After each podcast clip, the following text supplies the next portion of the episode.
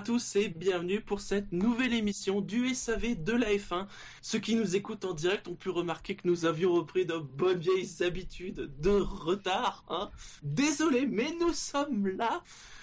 Aujourd'hui, samedi soir, nous allons revenir sur, bien évidemment, le début du week-end du Grand Prix d'Abu Dhabi, mais pas seulement, parce que c'est vrai qu'il n'y a pas eu d'émission d'actualité, donc on va faire une, page assez large hein, dédiée à l'actualité des deux dernières semaines et de ce week-end pour m'accompagner. Et ils ont été patients eux aussi, même si ce n'était pas que de leur faute.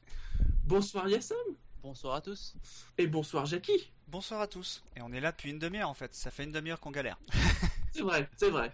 J'espère que vous nous entendez tous bien. Sinon, ça va bien? Très bien. Oui. Très très bien. Très très bien. Vous êtes chaud pour ce, ce grand prix final? Ah oui, on est à Abu Dhabi, euh, il fait chaud, euh, c'est sûr, mais bon, c'est bien quoi. Ah. ah. Donc, comme je l'ai dit, hein, ça va être une émission qui, sans doute, ça va être une des émissions d'avant-course les plus longues parce que il y a, y a, quand même eu pas mal d'actualités. Hein, c'est ma première en plus. On va, on va encore croire que c'est moi qui fais durer les émissions. C'est ma première émission de qualif. Mais avant de de d'évoquer les, les actus, sachez, chers auditeurs, que nous avons un fil rouge cette semaine. Oui, un fil rouge car vous le savez d'ailleurs, il est là présent sur le chat en direct lors de cette soirée des Golden Blog Awards. Nous avons invité ce cher Adelin qui était novice, qui était presque virginal, qui était au-delà de tout soupçon, et à cause du SAV de la F1, et Jassem en est témoin, il était là, hein. il est devenu quelqu'un plein de, de luxure, de débauche, de... C'est devenu une merde, j'ai presque envie de dire, mais ce n'est pas de sa faute, c'est normal, c'est un autre contact, hein. Eh bien, sachez, sachez qu'Adelin a décidé de nous conter, nous raconter hein, euh, sa soirée. Hein.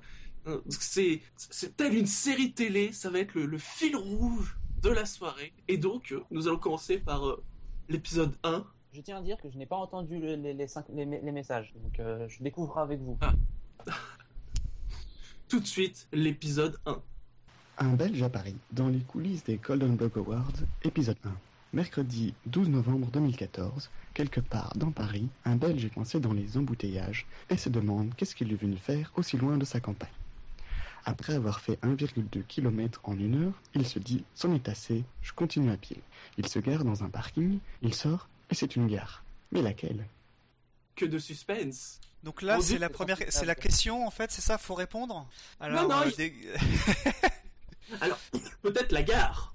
Ça, vous pouvez plus deviner. Bah, j'imagine que s'il vient de Belgique, ça doit être gare du Nord ou gare de l'Est. Hein. Enfin, j'imagine que ça doit être la première gare qui doit être la plus proche. Oui, si, rien. si je me souviens bien de la soirée, c'était la, la gare du Nord. Mais nous verrons la suite des aventures. C'est, écoutez, on dirait Game of Thrones sans les nains. Et donc, nous allons passer à la, large page d'actualité cette semaine. Et c'est presque traditionnel, nous allons commencer par un point transfert. Hein. Alors, point transfert qui a beaucoup consisté en fait en un point officialisation. Hein, Partiel. Bah, pas, de tout, pas, tout le monde. Non. Mais donc, nous avons eu à la fois l'officialisation de Grosjean qui continue chez Lotus, Hein, ça a été un peu compliqué, mais c'est officiel. Nous avons eu, et ça a fait un peu l'actualité du début euh, du week-end, hein, même si on s'en doutait fortement, hein, que donc Vettel rejoint bien Ferrari pour trois ans. Et là, au moment où je dis ces mots, on entend un cri de bonheur quelque part en Picardie. S'il écoute l'émission. Oui. Mais même en différé, t'inquiète. Nous avons aussi eu l'officialisation de Sergio Perez chez Force India. Encore, hein, vraiment pas de surprise. Ah, ça, c'est très récent, ça, en plus. C'est très très récent. Ouais, c'est cet après-midi, ça.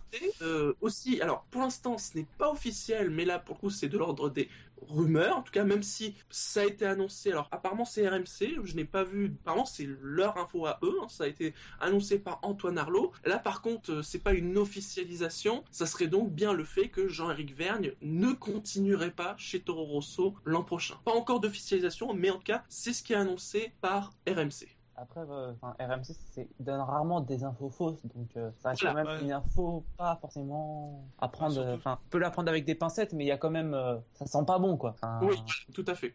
Bah, c'est Antoine Arlot, donc il est, il est sur place, donc s'il a, si, s'il sort l'info, enfin, il sait pas, il sort pas, l'info pour juste pour faire un buzz, quoi. Donc je pense que c'est. Quand on se met dans la logique de, de, tout ce qui est filière Red Bull, c'est pas une surprise non plus, même si on a quand même eu euh, un peu d'espoir avec les déclarations de Toast, euh, de Horner, etc. Mais faut, faut pas oublier que c'est pas eux qui décident du sort de, de, de Verne, c'est Marco qui n'a pas l'air d'apprécier plus que sa Vergne et qui n'a absolument rien dit sur son futur. Donc euh, D'ailleurs, on ne sait pas si c'est lié ou pas, hein, parce que c'est pas la première fois non plus qu'il est sur un Grand Prix, mais Carlos Sainz, senior, j'entends, et, là ce week-end, il y a peut-être aussi un lien de cause à effet, il y a peut-être une finalisation, parce que c'est vrai que Carlos Sainz Junior apparaît le favori pour succéder à Vergne euh, chez Toro. Ben, c'est clair, enfin, il, est, il, a, il a 20 ans, ses, ses, ses concurrents sont peut-être un peu trop jeunes, même si il y a quand même eu. Euh... Théoriquement, le premier de la liste, on va dire. Oui, voilà. La longue liste de la filière. Après avoir, vaut mieux avoir un line-up avec au moins un, pilote qui a au moins 20 ans plutôt qu'un line-up euh, de 17, 18 ans. Si, si, Gasly est pris, par exemple. Même si euh, c'est un peu, enfin, j'aimerais bien que Gasly soit pris, quoi. Ça ferait un Français qui en remplace un autre. Mais ça sent quand même la titularisation de Carlos Sainz Jr. vu qu'il a globalement fait tout ce qu'il faut pour euh, visiblement tout ce qu'il faut pour aller euh, chez Toro Rosso l'année prochaine. sinon sur les autres officialisations, comme j'ai dit, hein, c'était franchement pas des surprises. Ben, en attendant, en fait, c'était déjà euh, déjà dans toutes les têtes. On attendait juste l'officialisation pour le coup, donc. Ah, on, a, on a vu pour Grosjean, ça avait été ça a été maladroit. C'était maladroit. Oui, j'allais dire compliqué, oui, maladroit, parce que Grosjean l'a annoncé rapidement sur Twitter, puis il a enlevé le message. Deux fois. Hein. Deux fois. Deux fois. Il l'a annoncé deux fois. Une fois en vidéo, qui a été retirée. Enfin, une première fois en... sur Twitter. Après, il y a une vidéo qui a été retirée. Et là, il en a envoyé une autre. Donc voilà, c'est moi, la surprise, la surprise, moi, c'est en fait comme il avait un contrat euh, où c'était lui qui décidait s'il restait ou pas, parce que apparemment c'est ce qui était, euh, c'est ce qui était dit euh, partout. ce qui m'a surpris en fait, c'est que au moment où il annonce sur Twitter qu'il reste, que on lui demande d'enlever le tweet quoi. C'est ça qui j'ai trouvé ça très bizarre. Euh... Ah, il y avait peut-être des questions contractuelles ou choses comme ça hein, parfois. Bah visiblement Total ne serait plus sur la voiture donc ça je pense que ça en fait partie. Euh, même si il serait pas sur la voiture mais il continuerait à sponsoriser euh, Grosjean en tout cas. Ouais ouais ouais c'est ça et donc bon ben moi, je, je, souhaite que Romain y réussisse euh, quand même euh, à, à montrer euh, quelque chose, mais je crains que la voiture de l'année prochaine ne soit pas encore très très fringante. Bah, ils ont ils ont pris une claque cette année. ouais, mais ils ont pris une claque cette année et les autres ont continué à avancer. Eux, ils, ils vont faire l'année prochaine la voiture qu'ils auraient dû faire cette année. Oui. Bah, oui, dans un sens, mais euh, oui, c'est vrai. Mais euh, au moins, ils auront un moteur Mercedes. Déjà, rien que ça, ça va leur donner quand même une certaine avance. Je dis pas que ça forcément, ils vont forcément revenir à leur niveau de. Le, le problème n'est, donc faut le rappeler, hein, le problème n'est pas que le moteur sur cette voiture. Non, non, non, c'est son intégration. C'est son intégration. Enfin, ils ont pas une si mauvaise voiture que ça par rapport au point qu'ils ont marqué. Je pense qu'ils auraient très bien pu lutter face au Toro mm. Rosso, mais je pense qu'en termes de moteur, enfin, je sais pas si c'est au niveau du délai du paiement ou quelque chose comme ça, mais ils ont un gros problème. Ils l'ont très mal intégré ou quelque chose comme ça, mais il y a vraiment eu un souci quoi. On n'a pas trop entendu parler de Maldonado parce que beaucoup de gens ne l'aiment pas spécialement, mais il a eu énormément de problèmes techniques quoi. Avec son moteur, ça a été terrible. Grosjean peut-être moins, mais il y a eu un vrai problème au niveau du moteur euh, Renault. C'est surtout qu'on n'en entend pas trop parler en fait. On a plus entendu parler Red Bull et Toro Rosso s'en plaindre, vu que maintenant ce sont devenus les clients principaux de, Renault. Gus Gus euh, est sur le chat et fait bien de le préciser. Hein. Personne ne dit qu'on a demandé à Grosjean de retirer le tweet euh, et que ce n'est pas lui qui l'a retiré. Hein. Ça, ça peut, c'est pas forcément l'équipe qui a demandé à Grosjean de l'enlever. Ça peut être Grosjean qui l'a enlevé de lui-même. Après, après niveau transfert, niveau transfert, c'est plus euh, plus une année de répit pour Grosjean pour trouver une nouvelle place parce qu'on sait tous que qu'il y a une probable place chez Ferrari qui se libère à la fin de l'année prochaine si, si Kimi ben, n'arrive pas aussi. C'est possible, c'est possible. Oui. Voilà, ou peut-être ou peut-être éventuellement une place chez McLaren si euh, Button venait à être prolongé d'une année et qu'il finisse euh, sa dernière année en beauté avec euh, mmh. Alonso. Mmh. Voilà, il y, y, a quand même une opportunité d'être dans une bonne écurie l'année en 2016 quoi. Donc euh, en espérant que sa monoplace lui permette de marquer des points pour quand même se mettre en avant. Que bon, c'est pas facile, même même avec une monoplace comme ça, de se mettre en avant. Quoi. Donc, à mon mm. Avis, c'est plus une année de répit pour trouver un nouveau contrat avec une top team. Parce que bon, il va pas attendre jusqu'à ses 33 ans avant d'avoir une top team. Parce que en plus, bon, vas-y. Vas pour Renault, au, Renault, le, le, le, le problème d'intégration dont tu parles, GSM, en fait, c'est que Renault, au lieu de faire euh, Mercedes, ils ont fait, ils ont eu une autre philosophie. Ils ont fait un moteur et ils ont dit aux, autres équipes, aux ces équipes clientes, voici comment vous devez intégrer votre moteur et euh, vous le faites, vous serez bien. Vous le faites pas, vous serez pas bien. Renault, ils ont fait complètement différent. Ils ont dit voilà, nous, vous payez votre moteur plus cher, mais euh, vous allez avoir la possibilité de nous demander vos, vos préférences d'intégration. Le problème, c'est quand on est arrivé en début de saison, il y avait non seulement, euh, enfin, il y avait les problèmes de performance, d'utilisation euh, du KERS, enfin, pas du KERS, mais du, euh, de, la partie électrique, qui faisait que l'exploitation, qui faisait que c'était très très très compliqué. Donc Red Bull a fait le pressing à ce moment-là pour que Renault mette les bouchées doubles sur son équipe. Et à ce moment-là, ben, il n'y a plus tellement de de, travail sur les deux autres équipes, Caterham et, Lotus, ce qui fait que ben, le moteur, il y avait un souci. Mais le principal souci, je pense, c'est le, fait qu'ils n'ont pas réussi à comprendre, côté aérodynamique, comment fonctionnait la voiture. C'est des fois, des fois, ça, des fois il y avait de l'appui, des fois il y en avait pas. Elle était très, elle est très sensible, donc euh, c'est surtout ça qui, qui fait que c'est euh, que cette voiture, avec ce nez euh, différent, était était vraiment pas pas bien née. Et euh, donc en plus, ben, les, problèmes financiers de Caterham n'a pas dû euh, aider Renault à, mettre de l'argent sur pour faire développer son moteur. Euh, Lotus qui, qui s'en plaint aussi, même si apparemment ils ont toujours payé. C'est, Je pense que l'année prochaine, ce sera au niveau Mercedes, c'est, ils savent désormais ce qu'ils doivent mettre en termes de refroidissement, en termes d'emplacement des les pattes côté châssis. après, est-ce que ça va être parfaitement intégré? J'ai du mal à y croire, mais je pense que ça va quand même leur faire gagner du, euh, de la performance. Mais euh, après, il faut que le châssis suive et que tous les techniciens euh, qui sont partis euh, chez Ferrari avec euh, avec Vettel, parce qu'il y en a pas mal qui sont partis de toutes les équipes. Est-ce que les meilleurs techniciens de Lotus sont pas partis On parle de 60 60 techniciens qui partent avec lui, c'est quand même une grosse un gros changement. donc à voir, à voir. Je pense que la, plus grosse surprise que j'ai eue, c'est le nombre de techniciens qui partent avec Vettel, enfin qui viennent dans le paquet. Avec Vettel chez Ferrari. Ouais, on chez Ferrari. on n'est pas vraiment certain. Enfin, on sait que Mercedes a un tel avance. Pour euh, Vettel, on s'en doute. On s'en doute. C'est vrai qu'il n'y a pas de.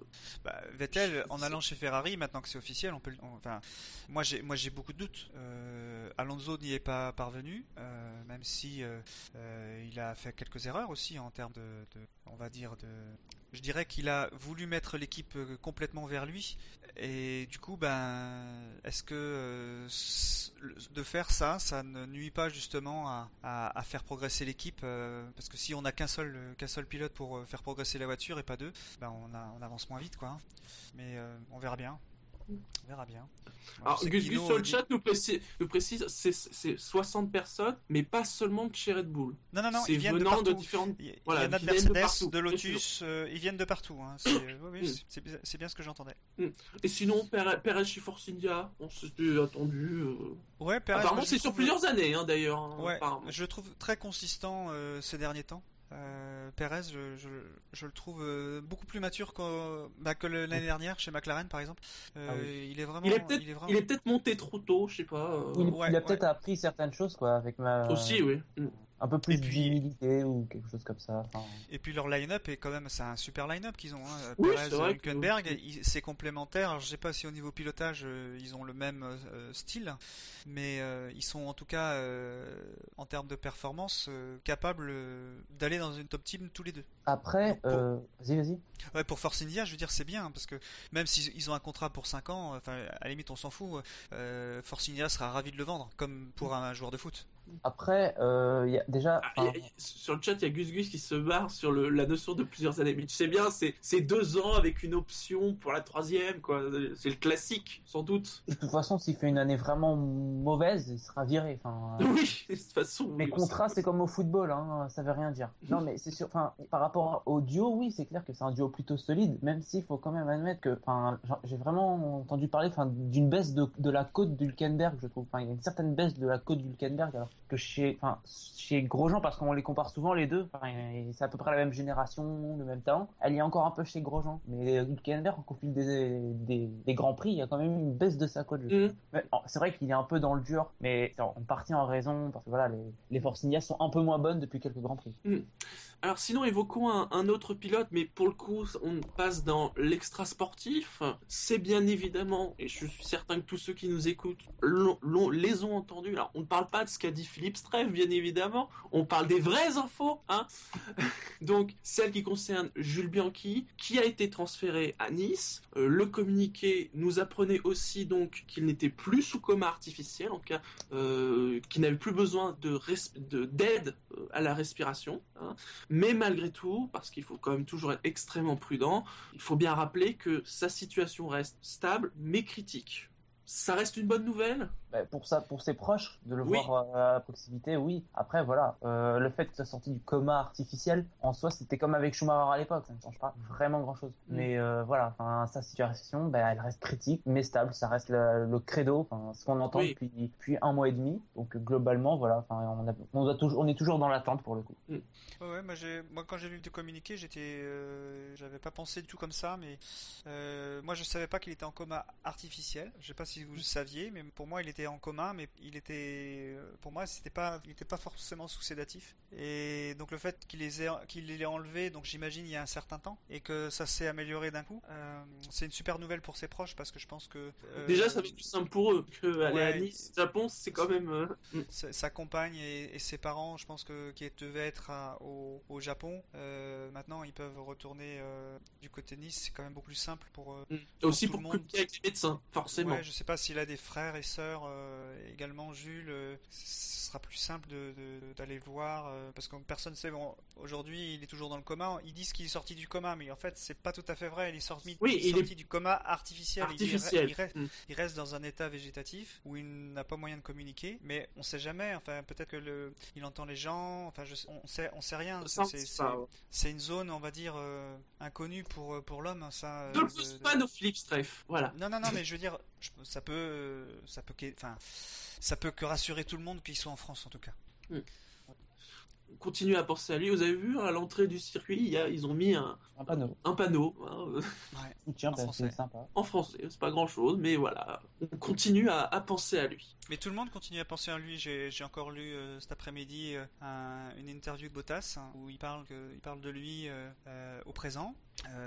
et au passé, quand il était équipier avec lui en, dans la même équipe en F3, c'était assez pas émouvant, mais c'était, euh, on sentait qu'il il, était très attaché à, Jules. Quoi. Donc c'est, je pense qu'il avait vraiment, euh, il avait vraiment euh, une bonne, une bonne image et c'était un bon gars, un bon camarade. Et ben voilà, c'est c'est c'est triste. Je pense qu'on va tous les tous les communiqués qu'on a, enfin toutes les émissions qu'on a faites sur Schumacher, je pense qu'on pourrait les on les remettre et les remettre mm. dans un podcast et tous tous tous s'appliqueraient de la même manière.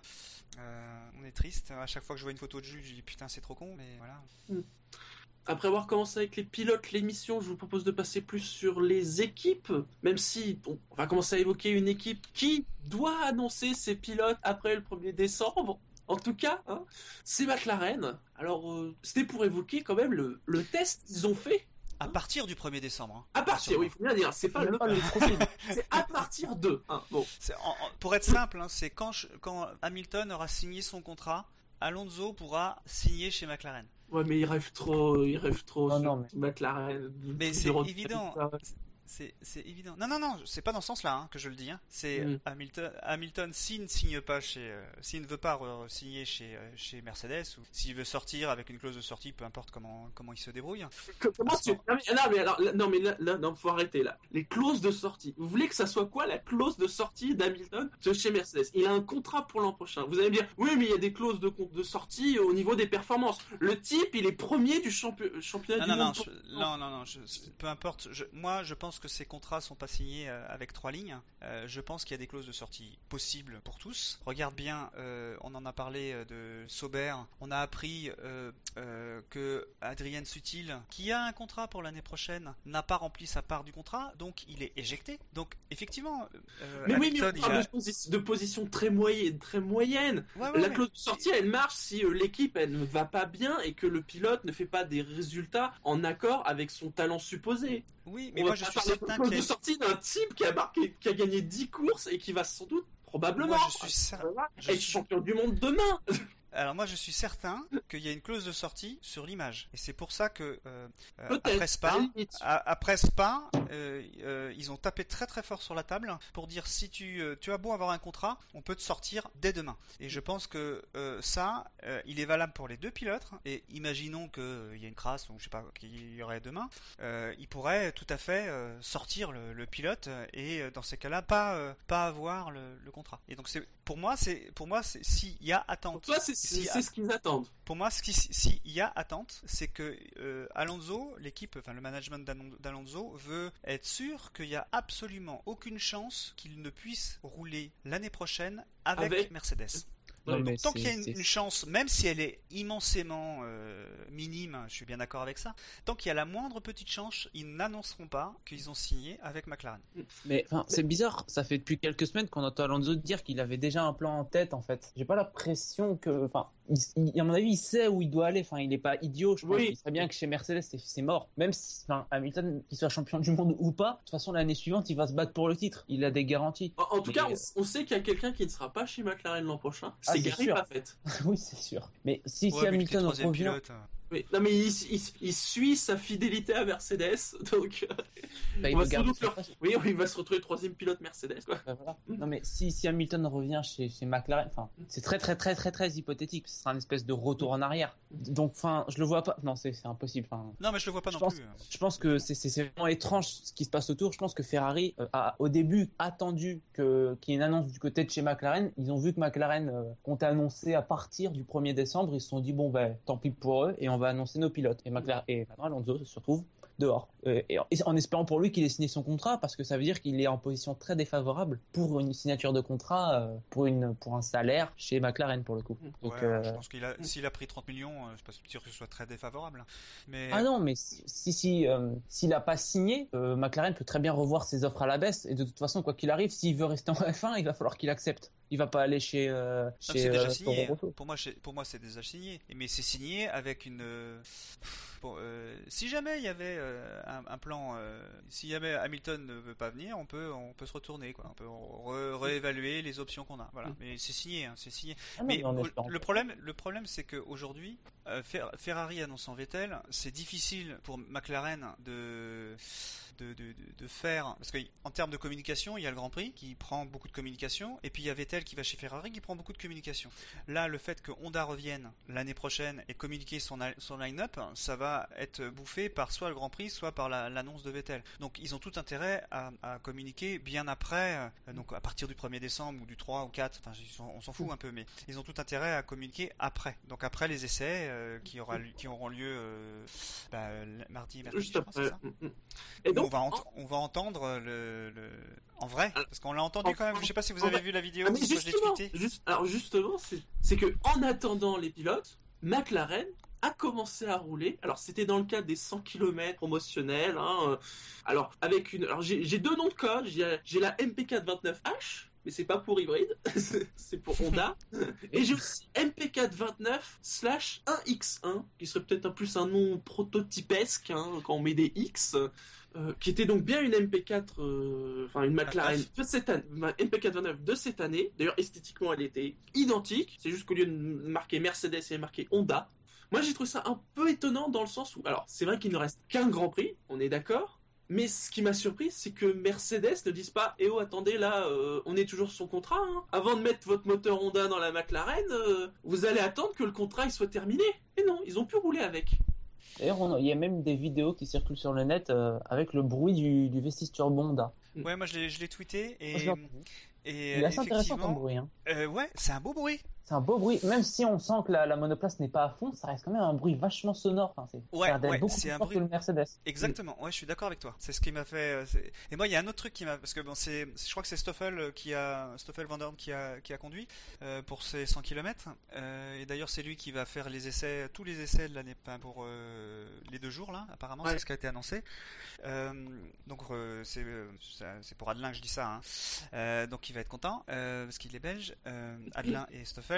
Et ce, que j'ai trouvé intéressant aussi, c'est qu'ils ont fait une vidéo euh, sur. Euh, ils ont montré une vidéo de la, la vieille McLaren Honda qu'ils ont fait rouler avec Stoffel aussi. Et je sais pas si vous avez vu cette vidéo où on, alors je, vous décris la scène, hein, c'est pas très radiophonique, mais si vous l'avez vu, c'est tant mieux, mais vous comprendrez. Où on voit euh, le gars qui fait sortir la voiture et on voit la caméra qui est, on va dire, on voit la voiture qui sort de dos. Mais un petit peu à gauche de la de la voiture, on voit la voiture qui démarre, donc c'est un moteur, je sais plus, je crois que c'est un V12 hein, qui, était qui était embarqué. C'était pas un V6 turbo. Et on, voit le gars qui l'a fait sortir, le, numéro 1, on va dire, le mécanicien numéro 1 qui fait sortir la voiture. Et on le voit qui soulève ses casques, son casque. De, son casque de radio, il le soulève, il le met au-dessus de sa tête juste pour entendre le bruit du moteur. Et ça, euh, sur, le chat, on précise que c'est Hervé qui a roulé à Silverstone. Oui, ah pardon, excusez-moi. Bon, Stoffel fait les, les, deux jours par contre. Ça. Donc pour le coup, euh, moi je trouve qu'ils ont été entre guillemets plutôt coulants chez Mercedes, parce que bon, forcément, Honda va être euh, un nouveau rival. Euh, ils auraient pu, euh, je vais pas dire mettre des bâtons dans les roues, mais faire en sorte que ça soit le plus tard possible. Hein. Mais non, ils ont pu faire leur premier roulage visiblement, c'est concluant d'après Honda. Après, euh, bon, ils vont pas dire l'inverse, mais... Ils vont pas dire que c'est une catastrophe dès le début.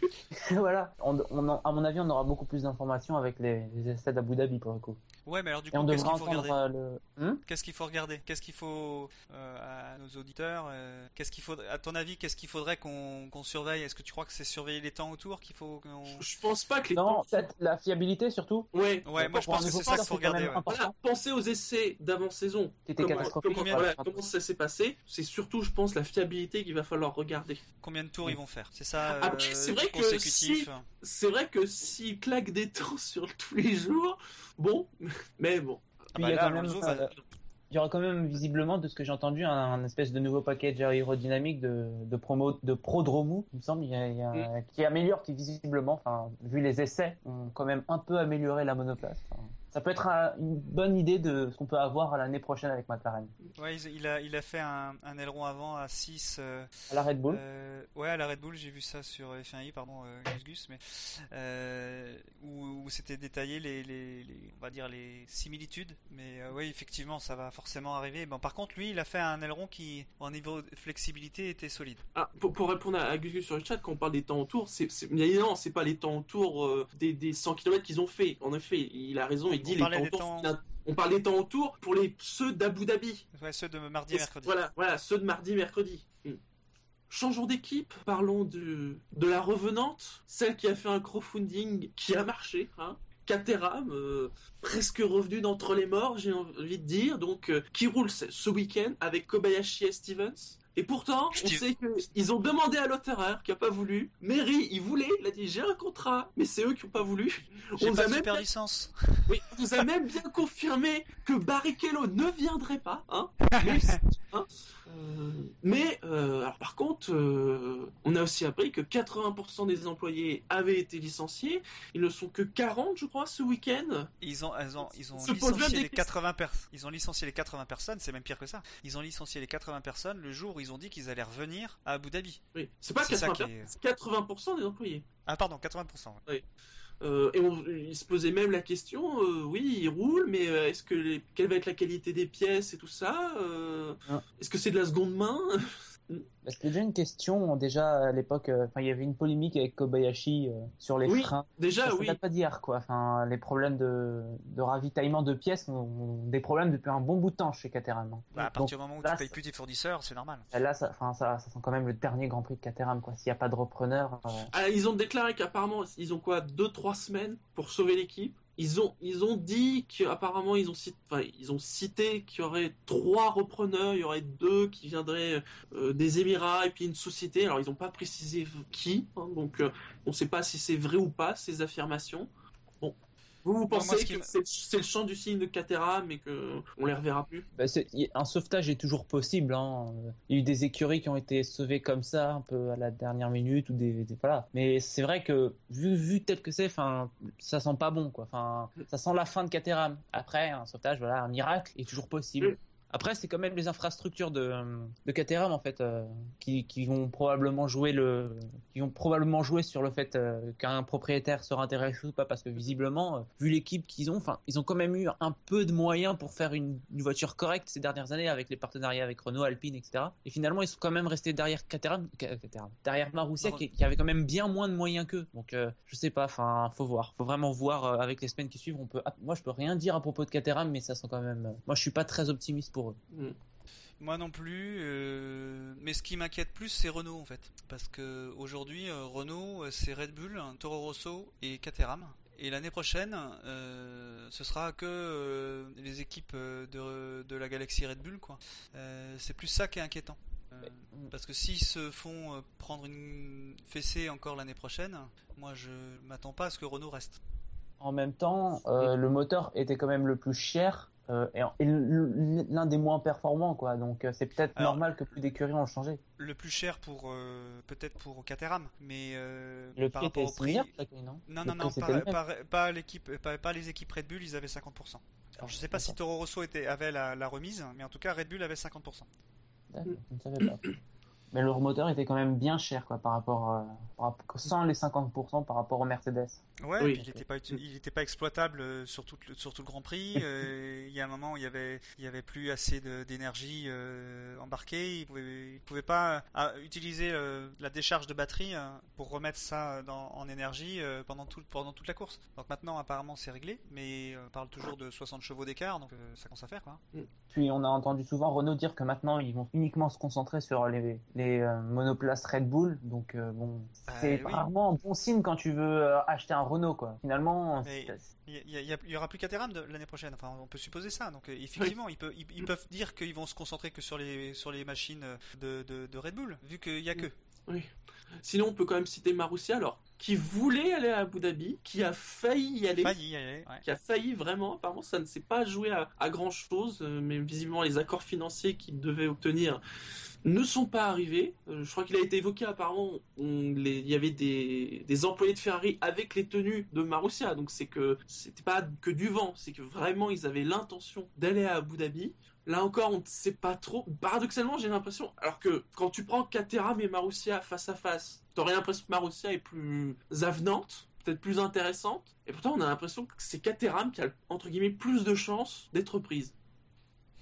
Ouais, je sais pas parce qu'en fait, ce qui se passe, c'est qu'il y a quelque chose que je comprends pas en fait dans les dans les droits, parce que pour, pour l'instant ils ont la 9 place, mais à partir du moment où ils ont renoncé au championnat, parce qu'ils ont abandonné le championnat, oui, euh, euh, la 9 place ils ne peuvent plus ils ne peuvent plus l'avoir, hein. donc ça veut dire que l'équipe n'a plus aucune valeur, parce que elle avait une valeur tant que euh, tant qu'elle était 9 mais en étant plus 9 elle, elle n'a plus aucune valeur, donc pas plus que celle, elle a une aussi faible valeur que Caterham. Alors mm. euh, après peut-être qu'ils ont plus de dettes. Je, évidemment ça on, ne peut pas savoir nous notre petite fenêtre, mais euh, c'est curieux parce qu'effectivement elle, a un partenariat technique avec euh, avec elle a eu. Alors je sais pas si elle avait encore, mais avec McLaren où elle pouvait utiliser leur simulateur. voilà, il y avait des choses quand même qui étaient en place qui faisaient que ça ressemblait à quelque chose de sérieux, plus sérieux en tout cas que Caterham. Et bah, ils ont pris l'accident de Jules, ils ont pris le fait de ne pas avoir roulé Grand Prix qui a suivi, c'était à Austin. Euh, voilà, c'est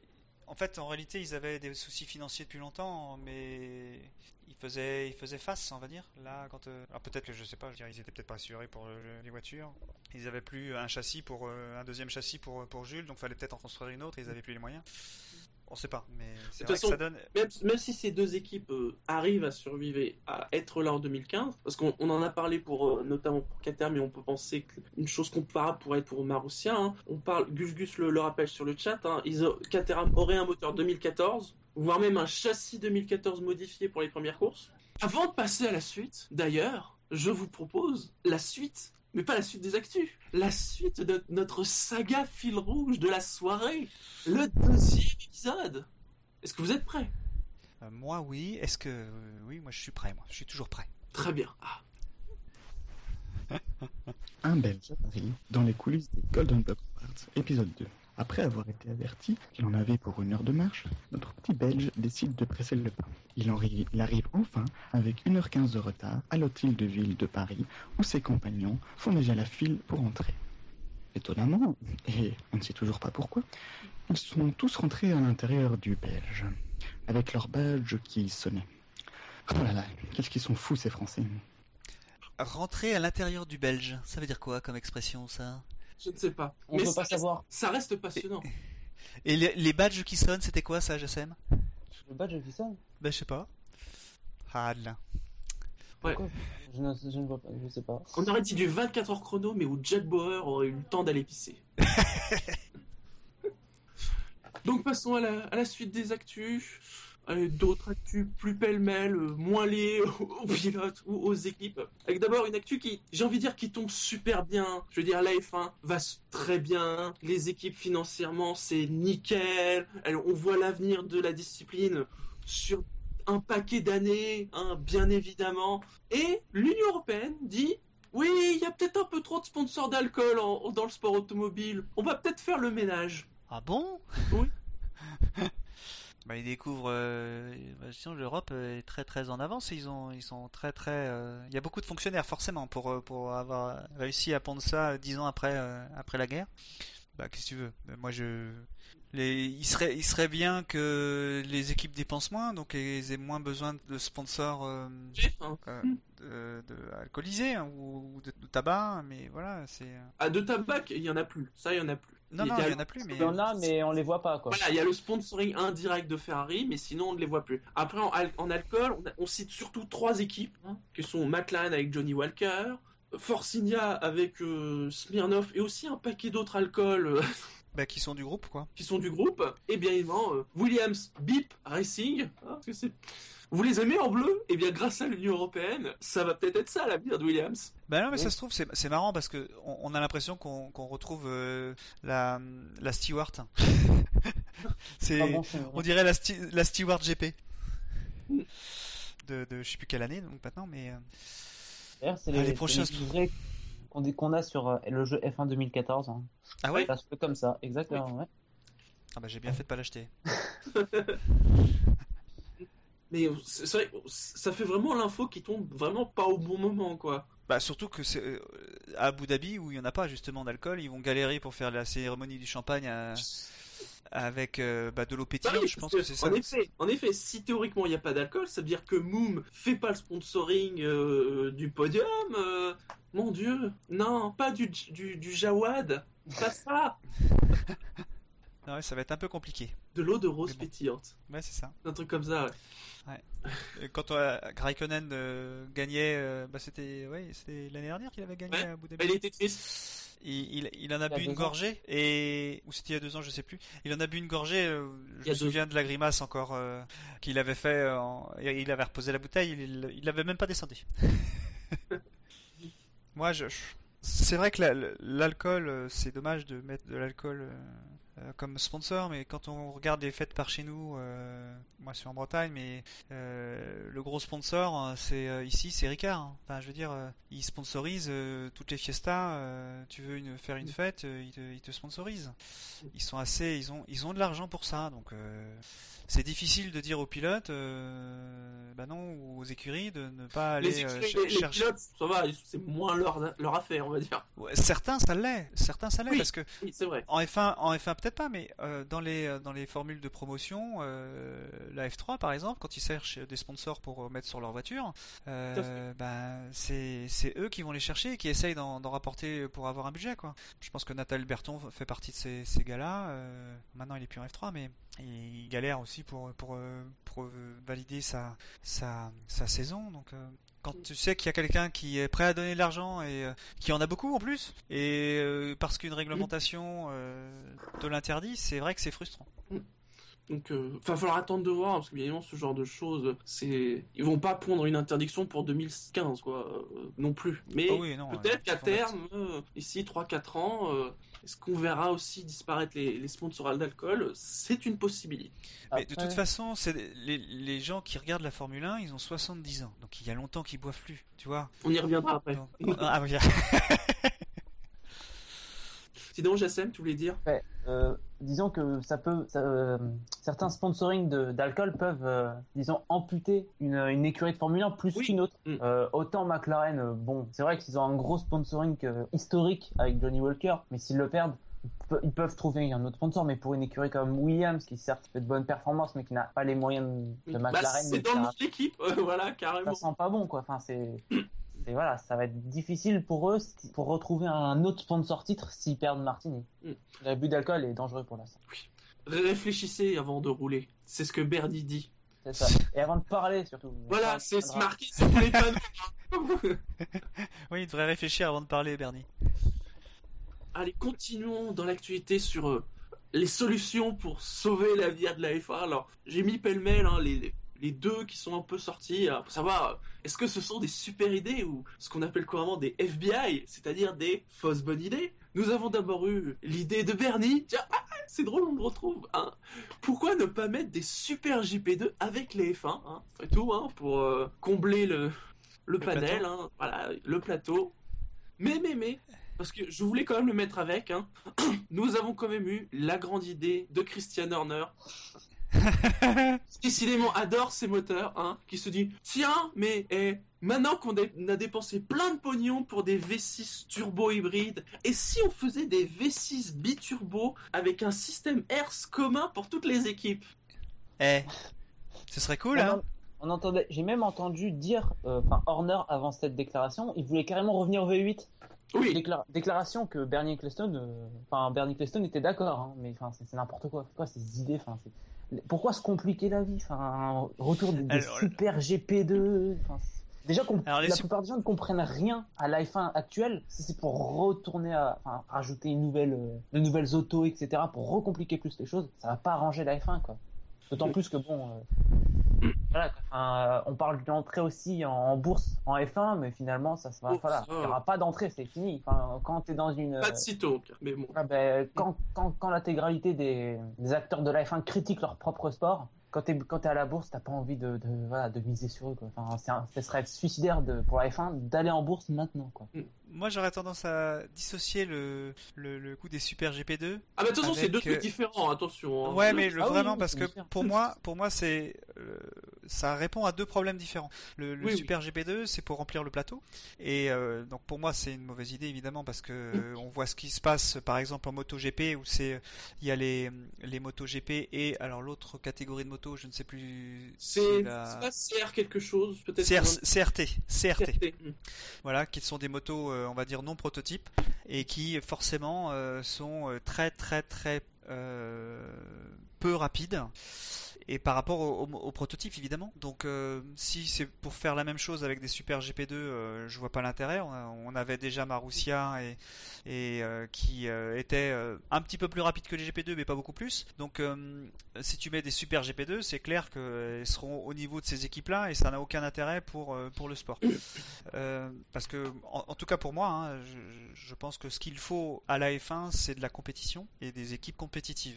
Et pourtant, il en faut quand même un certain nombre pour que ce soit euh, pas euh, euh, ridicule. Je sais pas si, je reprends l'exemple de la moto, mais je sais pas si vous avez vu récemment des, des, des courses de MotoGP et les courses de Moto 2. les Moto 2, ils sont 45 les MotoGP ils sont 17 ou 18 voilà et, et ça ça bastonne dans tous les sens dans les courses de Moto 2 et c'est vraiment agréable à regarder alors que les courses de MotoGP sont pas très agréables donc voilà c'est moi je, je, je pense qu'il faut euh, resserrer les euh, resserrer les performances mais euh, de tous et pour cela, bah, il y a des solutions. On va pas, on va pas s'étendre sur le débat là, mais donc pour moi, c'est pas une bonne idée ce, cette manière-là. Par contre, ce qu'il dit sur les moteurs, le, repasser au V8 et repasser, enfin mettre, faire un V6 biturbo, pour moi, c'est une autre, ça, ça, répond à un autre besoin qui est le, le, le, besoin de, de, de comment le téléphone qui, qui sonne ici.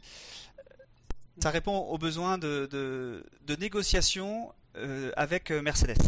Et c'est ça qui, euh, qui, qui, qui, euh, pour moi, c'est à ça que sert cette déclaration. On sait que ça va pas se faire, mais cette menace, lancer, lancer le, lancer le ballon et voir qui va, qui va le reprendre. Les petites équipes, ça se trouve, elles vont dire, ouais, moi, je, moi, je serais intéressé. Euh, on n'a pas besoin du Kers, voilà, ou un Kers standard, ou parce que visiblement, si je comprends entre les lignes, hein, c'est que Mercedes a un gros avantage sur la partie hybridation et, et donc du coup en enlevant ce truc là bah, il y aurait plus euh, d'hybridation. Et la il y aurait, pourrait être hybridation mais standard. Bah oui donc ça veut dire que Mercedes ne pourrait plus faire la différence là-dessus.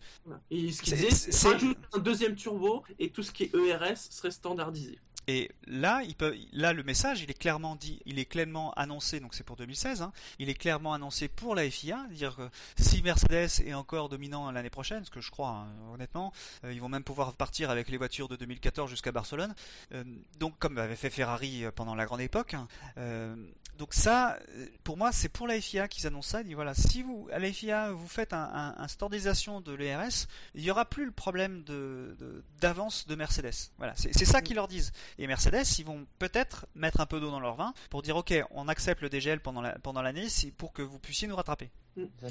Probablement jamais. Hein. Non, mais... comme c'est parti, euh, il y aura un dégel partiel déjà. Mm. Il y aura au moins l'occasion pour euh, certaines, pour les, les pour les deux autres motoristes de, de, quand même rattraper une partie de leur retard. Mais non, parce que le, le, dégel partiel va avoir lieu aussi chez, chez, euh, chez Mercedes. Ils ont le droit de modifier 48%, bah, ils vont les modifier. C'est vrai, mais disons mm. que il y a certaines choses assez fondamentales qui, qui, différencient quand même les deux moteurs et visiblement, enfin, ils ont quand même étudié un peu le moteur Mercedes. Enfin, à mon avis, les, les écarts seront pas aussi gros entre les moteurs que voilà que, que, cette année quoi. Il y aura une diminution je pense. Après, euh, je pense qu'ils ont moins de mar ils auront moins de marge que Mercedes pour euh, faire évoluer leur moteur et, Mercedes va faire évoluer son moteur euh, aussi. Ah, mais Mercedes va le faire évoluer son moteur, hein, c'est sûr. Mais est-ce qu'ils ont la même marge que Ferrari et, Renault? Pas sûr quoi. Il y aura peut-être. Oui, mais le problème c'est que c'est des points, c'est des points. Si tu changes d'architecture par exemple, si tu veux essayer de mettre le turbo comme ils ont fait donc séparer le turbo comme ils, comme ils ont fait Mercedes, ça veut dire que tu prends des points. -dire que, et euh, tu vas,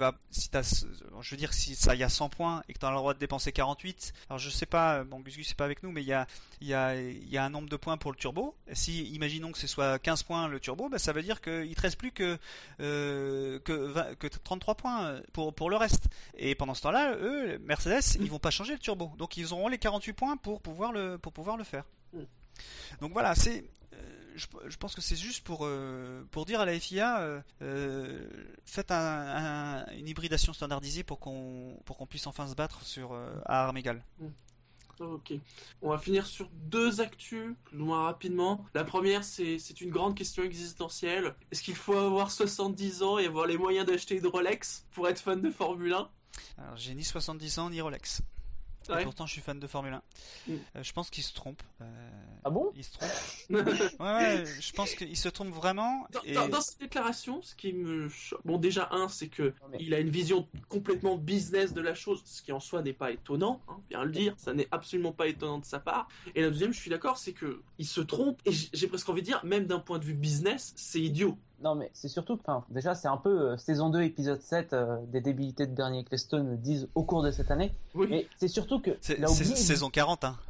il a oublié, il, pense pas très bien. Enfin, pourtant, c'est bizarre. Enfin, normalement, enfin, les, les, fans de F1 âgés, ils ont quand même été jeunes à un moment donné. Et à ce moment-là, ils ont quand même découvert la F1. Enfin, c'est complètement débile de penser qu'il faut être vieux pour aimer la F1. Quoi. Même d'un point de vue business, c'est bête. il, ne faut, non, mais il ne faut pas sortir d'une école de commerce pour savoir que s'il y a bien des, des, clients, désolé de dire ça, hein, c'est vu business, mais même d'un point de vue fan, il n'y a rien de plus qui a plus de valeur que de, les avoir jeunes pour les fidéliser. Parce que certes, certes, un gamin de 15 ans n'a pas les moyens d'acheter une Rolex, ça c'est vrai, hein. mais il va grandir. Et il aura peut-être les moyens d'acheter une Rolex. Ou plein alors que le gars, de le gars de 70 ans, lui, il va mourir. Il regardera plus la F1.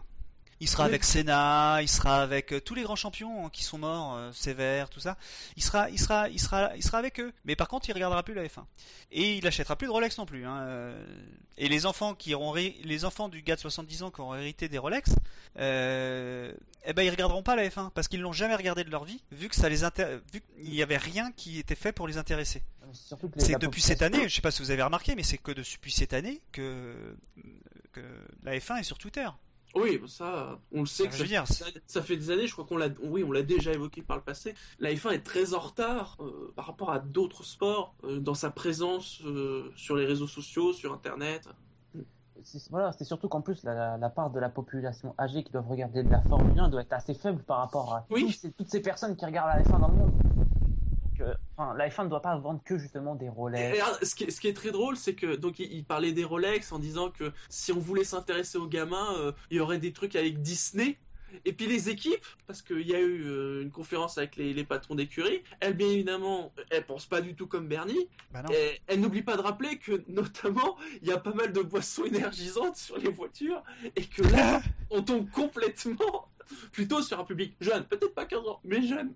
Et vous pouvez regarder aussi, alors là on sort vraiment de la F1, mais on, est, enfin plus ou moins, Mercedes. Mercedes c'est une marque qui n'avait pas la réputation d'avoir des clients qui étaient, euh, qui étaient jeunes. Et depuis 2-3 euh, ans, vous regardez leurs pubs aujourd'hui de Mercedes, c'est des pubs où on voit que des jeunes, des voitures euh, dynamiques, pour justement changer leur image. Et tu, et tu as le patron de la F1 qui leur dit, nous on veut avoir que des gars de 70 ans. Mercedes ils doivent hurler, ils doivent hurler, parce que dans leur stratégie de communication où il faut qu'ils renouvellent leurs clients, pour le coup, la F1 fait partie de leur business aussi. Euh, si on leur dit euh, la F1 euh, c'est c'est pour les vieux, ils vont sortir de la F1. Ils ont ils ont pu être là pour leur com. Ils, ils ont ils ont pas à dépenser des milliards pour une com qui correspond pas à leur leur stratégie d'entreprise. même s'il faut, quand même, faut quand même signaler, les équipes font beaucoup de choses pour les jeunes, pas beaucoup finalement pour les très jeunes finalement, quand tu regardes sur les, notamment les sites internet, les trucs pour les très jeunes, ça se limite souvent à la boutique. C'est quoi pour toi C'est l'âge, l'âge pour un très jeune et pour les ah, jeunes. C'est-à-dire que euh, parce que moi, tu vois, j'ai 42 ans, je suis, je suis jeune encore, mais oui, non, non, pour, moi, vous êtes très jeune. évidemment. Non, mais je veux dire, euh, quand il y a des boissons énergisantes, c'est euh, les 20-35 ans, si tu veux. Quand je parle très jeune, c'est il y a rien, il y a quasiment rien, par exemple, pour les mineurs. Et là, je vois Tipeee qui parle de McLaren et ses, fameux films Toon.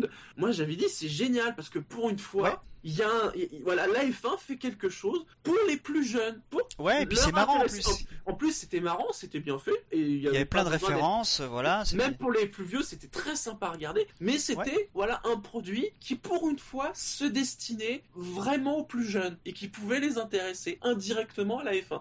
Et malheureusement, c'est vrai que les équipes font pas vraiment grand chose. À part, en effet, oui, des vêtements pour les gamins, des jouets, mais tout ça, c'est dans la boutique.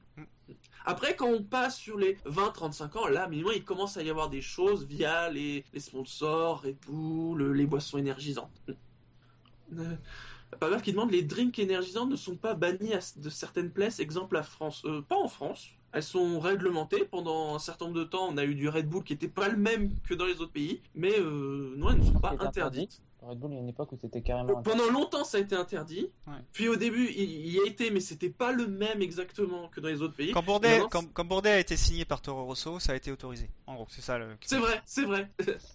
non, mais c'est la législation française sur la taurine. Enfin, c'est un peu, mm. le bazar pour Toro. Oui. Parce que ça leur fait très peur et tout ça. C'est comme tous les produits, hein. Faut juste ne pas en abuser, tout simplement. Et enfin, une dernière actu, alors c'est plus un avis, parce que pour le coup, on sait que de toute façon, ça ne sera pas appliqué, et ça va nous permettre d'enchaîner sur vraiment le week-end de course. Il y a eu des tests de slow zone. On n'arrêtait pas de demander, oui, ça serait bien qu'il y ait des tests de slow zone. Ils l'ont fait, et puis ils ont dit, euh, ah bah non, non, on le fera pas. Donc on rappelle hein, le concept de slow zone, donc c'est sur un secteur, enfin, en tout cas un secteur limité limité à 80 avec euh, on va dire le secteur d'avant qui sert à la décélération. Donc ça a été testé après les essais libres 1 et 2 et euh, je crois que c'est aujourd'hui euh, la FIA a dit qu'il n'allait pas continuer et notamment les craintes qu'ils avaient à l'origine en fait c'est peut-être la décélération trop importante d'un coup notamment en paquet qui les gênait. Comment ils font non Ils y arrivent aussi hein?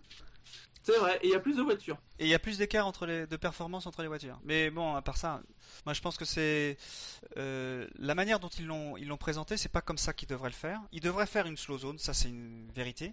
Mais plutôt que d'envoyer un, comment dire un, un, triangle rouge, parce que c'est ce qui s'affiche sur leur sur leurs écrans, plutôt que d'afficher un triangle rouge sur leur euh, sur leur euh, volant, il ferait mieux de prendre la main et de envoyer le limiteur directement. Ils, envoient le, ils envoient le limiteur, la voiture décélère tranquillement et elles décéléreront, toutes à la même vitesse vu que ce serait mis au même endroit et il n'y aurait aucun souci. Voilà, c'est ça qu'il faut faire. le problème, finalement, que ce soit ça ou la, la, la virtual safety car, finalement, le problème, c'est peut-être plus le comportement. Mais alors là, comment, comment le changer? C'est que dès que tu limites la vitesse, de toute façon, les pilotes, ils vont essayer d'être le plus vite possible. Bah, c'est des pilotes de F1, ils sont, ils sont payés pour être à la limite. Voilà, c'est, c'est pour ça que Jules, euh, il a eu son accident aussi. N'importe quel bon sens d'une personne normale dirait Ah non, il n'y a pas de souci, je veux dire, t'as la slow zone, les gens ralentissent parce qu'ils sont prudents par nature. Mais là, on est. Souviens-toi avant, dans les stands, il n'y avait pas de limitation, les gens passaient à 300. Euh, il y en a qui, il y en a qui arrivaient pas à passer à 300 parce qu'ils avaient peur. Ils avaient peur mm. pour les autres. Et puis il y en avait qui passaient à 300.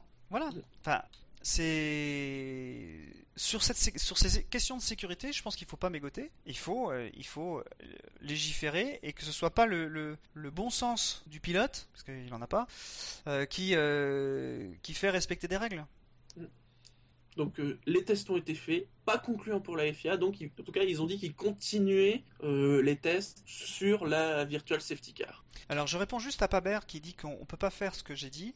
Euh, c'est si parce que en fait ce qu'il faut ce qu'il faut voir c'est que les les slow zones sont définies en fonction des secteurs. Un, début de secteur c'est jamais dans un virage. Donc si tu euh, arrives dans une, il y a une zone de décélération. Donc si tu arrives si arrives dans la dans, dans la zone où on est en slow zone, ça veut dire que à ce moment-là on est en ligne droite, donc le moteur se coupe et, euh, et ensuite tu, tu, tu vas en, enfin tu vas doucement, enfin ça ralentit tout doucement euh, dans la zone. Et puis après tu arrives dans la vraie solo zone où là c'est limité vraiment à 80 et là tu es, es, arrêté quoi, enfin tu es à, la bonne vitesse. Mais moi je pense que si Jules a eu son accident, c'est aussi à cause de ça. Parce que ça fait des années, des années qu'ils doivent ralentir, mais ralentir ça veut pas dire euh, on sait pas de combien donc. Et il était il était trop vite, point. Et c'est c'est con, mais c'est à la faute à pas de chance. Mais il se trouve que ça, a eu des impacts. Est-ce que ça va faire changer les, mentalités? Je ne sais pas, mais j'espère que ça fera, ça fera changer les mentalités. Ce que je me souviens, moi, ce que je vois, c'est qu'une fois j'ai fait du karting en location, euh, il y avait eu un gros accident devant nous le type, il avait une télécommande, il nous a tout de suite limité. Euh, on était en plein virage, peu importe, hein. et il n'y avait plus qu'un allumage de bougie sur quatre, et donc du coup tu avançais plus très vite. Et eh ben, ne serait-ce que ça, et eh ben, on savait que c'était dangereux, et euh, euh, voilà, il n'y a, y a, rien eu de grave, et du coup on était en sécurité, et on continue à tourner à des vitesses très très lentes, et puis, et puis voilà, le temps qu'il puisse dégager la personne qui était, qui était elle en danger. Donc, il y a Paber qui est sur qui dit pourquoi pas une slow zone multi-segment où à chaque segment tu décélères. Ils disent par exemple 150, 120, 80. Ouais, bah oui, mais c'est, il faut que, il faut pas que ce soit le pilote qui décide de la, de comment il arrive sur la slow zone. Il faut que ce soit pris, la main soit prise par la direction de course et ils appuient sur un bouton et hop, ça désactive tout quoi. Mm. Ils ont des GPS sur place, ils savent où sont exactement les voitures. C'est assez facile. Techniquement, il n'y a rien qui l'empêche. JCM sur la slow zone pour terminer euh, Non, finalement, j'ai pas grand chose de, plus à ajouter par rapport à Jackie, donc euh, je suis tout à fait d'accord avec lui. Allez, on va passer au week-end de course après cette longue page euh, d'actu. Mais avant, c'est l'épisode 3. Attention. Un Belge à Paris dans les coulisses des Golden Block Awards, épisode 3. La déception de la défaite passée, notre petit Belge pointe un petit coup, essaye l'Oculus Rift ou encore des lunettes super fashion. Mais le ventre commence à crier famine. Comme il n'y a pas de KFC en Belgique, notre petit Belge veut y aller. Là, il a le droit à un live en direct privé, sans chiffre inutile, ni concours, ou encore quiz. Ah oui, il est déjà loin dans la soirée. Ah oui, c'est un résumé, hein, faut pas C'est après la, après la cérémonie. Ouais. On dirait du tout détective, mais avec du rythme. il, est, la cérémonie n'a pas duré très très longtemps en, réalité. on est quand même resté un bout de temps. Là, il nous parle du moment où on a commencé à parler de, de F1, on était dans le café. Il faut bien dire un truc, ce n'est pas une série en 250 épisodes. Hein. oui. on est plus proche des formats HBO. Hein, il reste quand même deux épisodes pour le coup. Qu'est-ce qu'il va dire après vu qu'on... Oh, arrête de spoiler Je peux pas savoir vu que je vous ai dit que je n'ai pas écouté. Ouais, mais t'as as dit, as dit qu'il y avait que deux épisodes en plus. Déjà, rien que ça, c'est du spoil. Ah, ben, je crois que c'est... Bah, ils verront, ils verront. On, verra. Ah. Et donc, comme d'habitude, on va commencer ce week-end de course avec le contexte et le commissaire pilote de la FIA. Vous savez qui c'est? Non. Euh, je l'ai lu. Tu l'as lu? Je l'ai lu, mais c'était pas très quelqu'un très connu. Oui, c'est pas le plus connu, c'est Danny Sullivan, hein, qui était déjà là en Espagne, euh, en Russie, en Italie, en Australie l'an dernier. Il a aussi fait la Hongrie en 2012, Singapour et l'Allemagne en 2010. Donc, il, il fait comme ça régulièrement. Les zones DRS, il y en a deux, comme d'habitude. La première est sur la première longue ligne droite après l'épingle du virage 7, détection 40 mètres avant le virage. Et la deuxième, bah, sur la seconde ligne droite, détection 50 mètres après l'enchaînement 8 et 9. Les pneus choisis par Pirelli, c'était du... Du rouge et du jaune. Exactement. Hein. Super tendre et tendre. À noter qu'ils ont baissé d'une gamme par rapport à 2013. C'était tendre et médium l'an dernier. Ouais, mais on avait dit l'année dernière, il me souvient, si je me souviens bien, qu'ils avaient été un petit peu timorés. Ouais. Voilà. Et d'ailleurs, l'an dernier, vous souvenez-vous de la pole et du podium? Hum, La pole, c'était Vettel? Non, ah. c'était, non, non, c'était Weber, je crois. Exactement. Pour et, Vettel, euh, et il avait dit, souvenez-vous les gars, euh, c'était euh, c'est peut-être euh, les derniers moments que nous y vivons il savait il pensait pas que ça allait être vrai mais mm. parce que c'est Vettel en effet qui avait gagné la course devant bah, devant Weber mm. et, Rosberg exactement en fait Weber euh, s'était planté au départ hein. grande habitude de Weber en pôle hein. il, s'était fait dépasser donc par Vettel et Rosberg et puis il l'a redépassé l'allemand enfin Rosberg en course Sinon, vous avez des souvenirs euh, de ce euh, Grand Prix d'Abu Dhabi? Oui, il me semble qu'il y a, enfin, c'est ce Grand Prix où il y a eu, euh, enfin, une espèce de pseudo bataille pour la troisième place avec Grosjean, mm. où il est finalement resté derrière, mm. derrière bah, Rosberg tout, le Grand Prix, quoi. Mais c'est tout ce que je me souviens. Ah. si je vous dis disqualification en qualif. Pour, un flon, du fond. Non, non, pas en 2014. Attention, on n'en est pas, on n'est pas encore là. euh, non, je ne me souviens plus. Kimi a été disqualifié, problème de flexibilité ah au fond plat.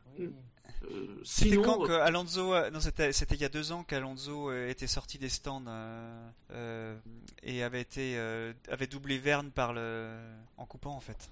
C'était il y a deux ans, hein, c'est ça. Hein. Ouais, euh, franchement, la, course 2013 n'était pas euh, forcément extrêmement notable. Enfin, en tout cas, elle n'a pas laissé des souvenirs incroyables. C'était quand même la septième victoire consécutive des Vettel, qui a cette occasion égalé Schumacher et Ascari, hein, quand même. Et lors de ce Grand Prix, euh, Ferrari a battu le record de Grand Prix consécutifs terminés dans les points, qui était de 65. Finalement, leur record s'est terminé à 81 à Singapour cette année. Bah, Ouais, ouais, mais c'est c'est jamais un, Grand Prix qui est passionnant. Hein. Demain, il va y avoir un enjeu, donc on va. Je pense que tout le monde va, va le regarder, mais c'est pas un Grand Prix. Euh, l'enchaînement, le premier, l'enchaînement, il mériterait. Surtout qu'il y a plein d'options dans la, dans la piste. Il, mériterait de changer la piste pour mettre des, des, enchaînements qui soient un peu plus, euh, on va dire. Euh... Ah, c'est vrai qu'en plus l'an dernier, il était trop. C'était l'antépénultième course. C'était pas la dernière course, donc il y avait en plus. C'est pas comme c'est vrai cette année où il y a quand même un, un enjeu. On peut espérer que ça dynamite la chose si vous n'avez plus de souvenirs de 2013, passons à 2014 et aux essais libres. Vendredi matin, nous avons eu deux troisième pilotes. Attention, pas trois. Je sais, il y en a un, on pourrait se dire c'est le troisième pilote, mais non, c'est le titulaire. Esteban Ocon a fait 16e des essais libres et euh, Fong, le chinois de Hong Kong, a fait 19e sur, sur Sauber. Ah, moi, ce que j'ai vu, euh, parce que j'ai vu les, j'ai vu les trois séances. Non, j'ai vu les deux premières séances. Parce que euh, quand j'ai vu Ocon, je me dit tiens, c'est bizarre son casque, il est, il est vachement en avant. Ah, il est grand. En fait, j'ai compris pourquoi. Il est grand, 1m85. Mm. Donc ça va poser problème pour sa carrière future Non mais c'est vrai en plus. C'est vrai que ça, on peut lui souhaiter. Apparemment, il pourrait être bien placé pour un poste de troisième pilote l'an prochain chez Lotus. mais qu'ils agrandissent la voiture. Oui, voilà, c'est sa taille peut être un, peut être un vrai souci. Surtout qu'il était quand même plutôt satisfait de, sa séance. Ouais, il a quand même dit que les voitures de, 2014 étaient plus difficiles à conduire que les voitures de. Bah, il avait conduit une 2012 euh, chez, euh, chez Lotus et chez Ferrari, et il disait qu'elles étaient plus faciles à conduire. Hmm. Sinon, sur ces essais libres, qu'en avez-vous retenu? Que les, Mercedes sont vraiment vraiment au-dessus, mais ça c'est pas vraiment une surprise. Ah, euh, pour le coup, en fin de saison, on pourrait se dire bon, euh, les équipes vont quand même se rattraper un peu. C'est vrai que foutre une seconde et demie en essai libre 1, voire, plus même, c'est dur. Une seconde 7, ouais. ouais. Et ouais, c'est moi ça m'a inquiété, mais bon, je me, dis de toute façon ils, ils sont deux à, à, jouer la victoire, donc euh, euh, ce qui est inquiétant c'est qu'il pourra pas y avoir de troisième. Enfin, en ayant vu que les essais libres, que les essais libres, on pourrait s'inquiéter du niveau de performance des autres équipes et notamment de ceux qui pourraient embêter Hamilton. Après, faut, faut, regarder des essais libres, c'est peut-être les essais libres 2 qui sont peut-être. Ouais, c'est les essais libres 2. mais il y avait quand même. ils sont souvent plus significatifs par rapport à l'or, mais là encore plus, parce qu'il y a des conditions de luminosité, de température. c'est quand même un facteur important à Abu Dhabi. Mais le problème, c'est que les essais libres à suivre, c'est difficile parce qu'on a du mal à avoir. Il euh, n'y a pas de site internet qui, euh, qui résume euh, tous, les, tous les temps de chacun, ou alors faut aller sur le site de la FIA pour aller chercher les PDF. Le, le, live timing, il est pourri maintenant. Voilà, donc on ne peut pas avoir ça. Donc ils, ils, font les temps rapides en début de séance, donc on sait quelle est leur performance globale.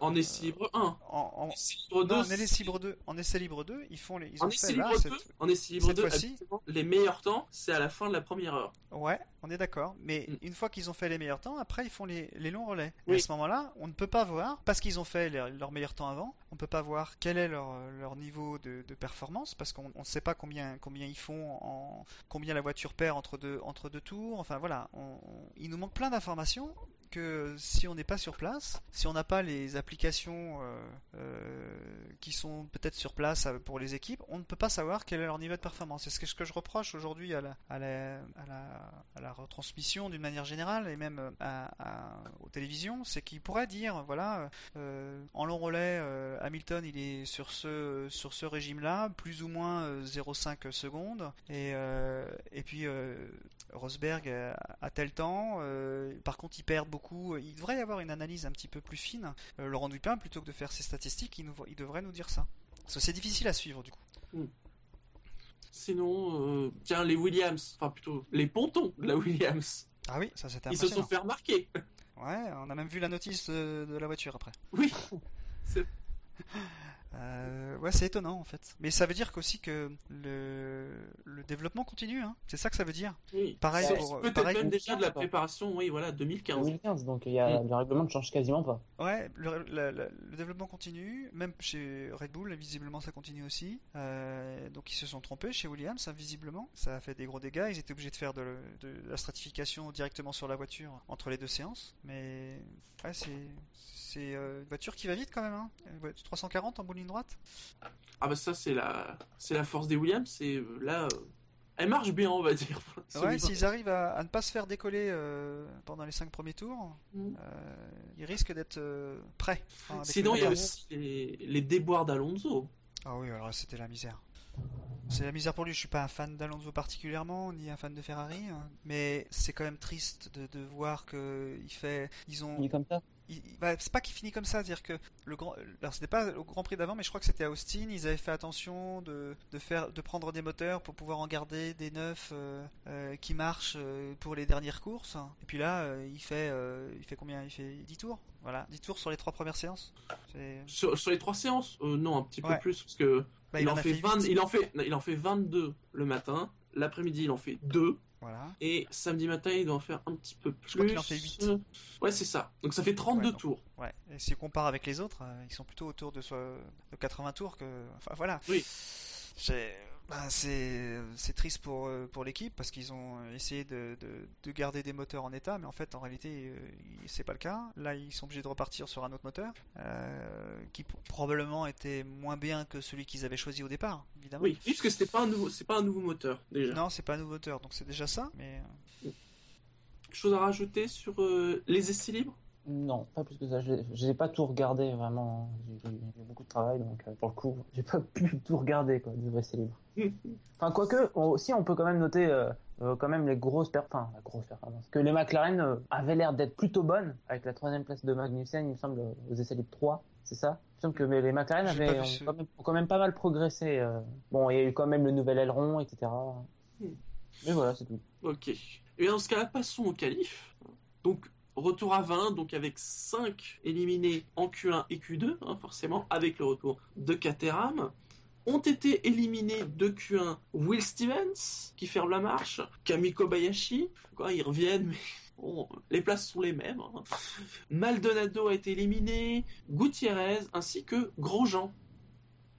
Ouais, alors Grosjean, c'est encore euh, une autre histoire. Lui, il change son moteur, donc euh, il a un moteur neuf et il va se prendre. donc, Grosjean, il, a, il a 6403 places de pénalité. Là, il, part 36ème en fait. Oui. Plus de drive comme c'est comme c'est pas assez, ils vont lui mettre un drive-through. Je pense que c'est. Pour être précis, c'est 10 places de pénalité euh, donc pour le moteur thermique, 5 places pour le. Alors c'est soit le MGUK, soit le MGUH. Je crois que c'est l'un des deux. Et il y a le turbo aussi. Il a le turbo, voilà, 5 places pour le turbo. Et comme ils peuvent plus, ils peuvent plus reporter ses places, en effet, il aura droit à un drive through. Hum. Super. J'ai bien aimé sa formule euh, dans, dans la zone d'interview. Il dit Je vais partir de Dubaï. Bah, c'est le maintenant qu'il s'est pas fait euh, comme Vettel, c'est-à-dire carrément tout changer et puis partir des stands. Ouais. Hum. Et Vettel, il a pas eu de drive-through. Bah non, non, il est parti des stands. Ils ont tout bah changé, les petits des stands, point. Mais je pense qu'ils vont, ils vont partir des stands demain. Ce serait trop con. Quoique les stands sont assez compliqués avec le petit virage en dessous là. Bah, c'est bien le MGUH hein, pour, le... pour Grosjean. Hum. Non, sinon, bon, les Caterham, euh, en même temps, il n'y a pas de miracle. Hein. On se doutait bien qu'elles n'avaient pas non plus passé en Q2. Non, mais bon, elles font, euh, elles sont pas, euh, elles sont dans la zone des 107, hein, j'imagine. Si elles sont, oui, elles sont dans les 107. Bon, Stevens est qu'à 5 dixièmes de Kobayashi.